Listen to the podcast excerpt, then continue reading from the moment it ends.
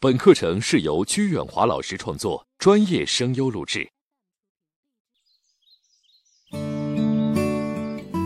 Hello，朱迪老师，我每次见到上级或者不太熟的人，就想绕道走，不想说话，不知道说啥，特别是有人拉着我说个没完，我是真不知道怎么跟他聊下去，内心总是祈祷最好别碰到。平时我也不内向，总是和周围的人处得很好。但也总会忽略以前的朋友们，我感觉自己有社交恐惧，求您指点。你的一位听众，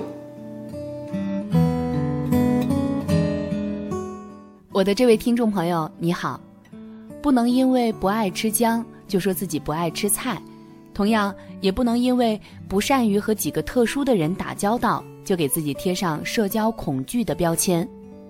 生活和职场上的确有一些让你难以下口的僵，他们或许是公司的领导，或许是某个曾让你感到不舒服的朋友，亦或是某个说过难听话的陌生人。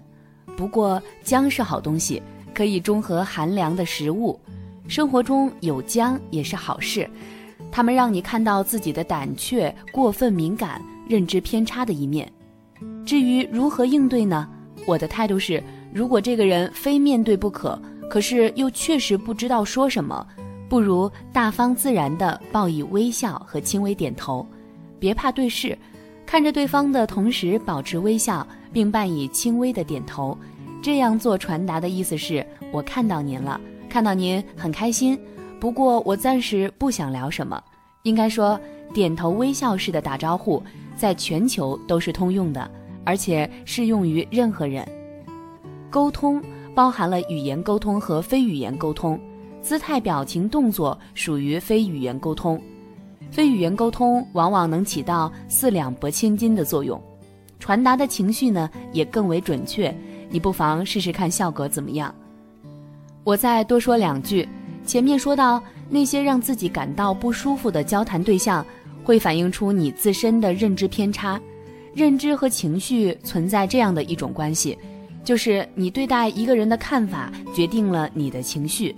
你觉得这个姑娘话很多，总喜欢拉着你说个没完，不善解人意，这是你的认知。这种认知就会让你产生抵触、躲避和讨厌的情绪。那么，如果试着调整或改变一下对这个姑娘的认知，会出现什么情况呢？我来替你尝试一下。可以这么想，她总喜欢拉着我说个没完。恐怕是因为他信任我，或者至少觉得我是一个不错的倾听者，是一个比较受欢迎的人。被人信任和欣赏是一件好事啊！他能欣赏我，说明我们有相似之处。这么一来，他好像也不那么讨厌了。毕竟，当我心情烦闷，想找人倾诉的时候，也希望有个人能听我唠叨唠叨。大家都是一样的呀。你看，当你转换一下看问题的角度。这个人在你心中的形象就会发生神奇的变化，这就是我所说的转变认知。